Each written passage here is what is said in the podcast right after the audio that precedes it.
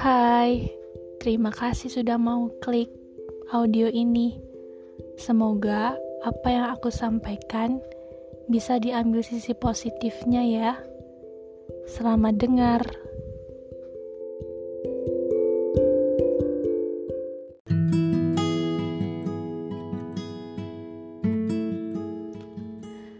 Skenario-nya tidak akan pernah luput Selalu ada saja hal yang bahagia yang membuat saya tersenyum. Meskipun jika di logika, hal yang benar-benar saya sayangi dan paling berharga pergi di saat saya sedang benar-benar membutuhkan dia. Ia membutuhkan dia untuk mendoakan saya supaya menjadi orang yang berhasil kelak. Namun, kini orang itu telah pergi dan mustahil akan kembali lagi. Tapi dari sini banyak pelajaran yang mendewasakan, yang menunjukkan bahwa saya kuat, saya mampu berdiri sampai di sini, bahkan sampai saat ini. Semua di luar kendali dan perencanaan yang saya buat memang. Dan awalnya memang sangat menyakitkan. Tapi perlahan saya mengerti dan paham bahwa sudah memang seharusnya berjalan seperti ini. Saya tahu orang yang sangat berharga ini kini pergi, tapi saya percaya bahwa bahwa Tuhan tidak akan membiarkan kita berjalan sendiri di atas muka bumi ini. Benar memang adanya bahwa motivator terbaik itu adalah diri kita sendiri.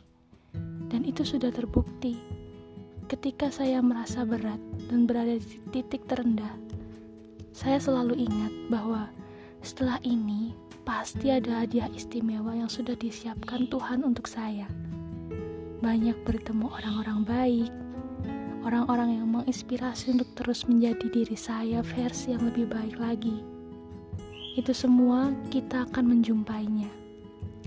Dan jika ada satu kali kesempatan, saya hanya ingin menyampaikan Bu, anakmu baik-baik saja di sini, tumbuh dengan sehat. Ibu juga baik-baik ya di sana.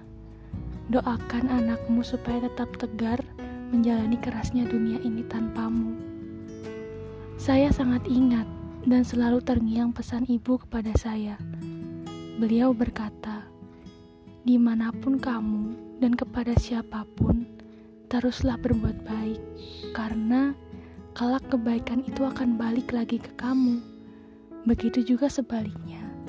Apabila kita berbuat buruk ke orang, maka keburukan itu akan balik juga kepada kita.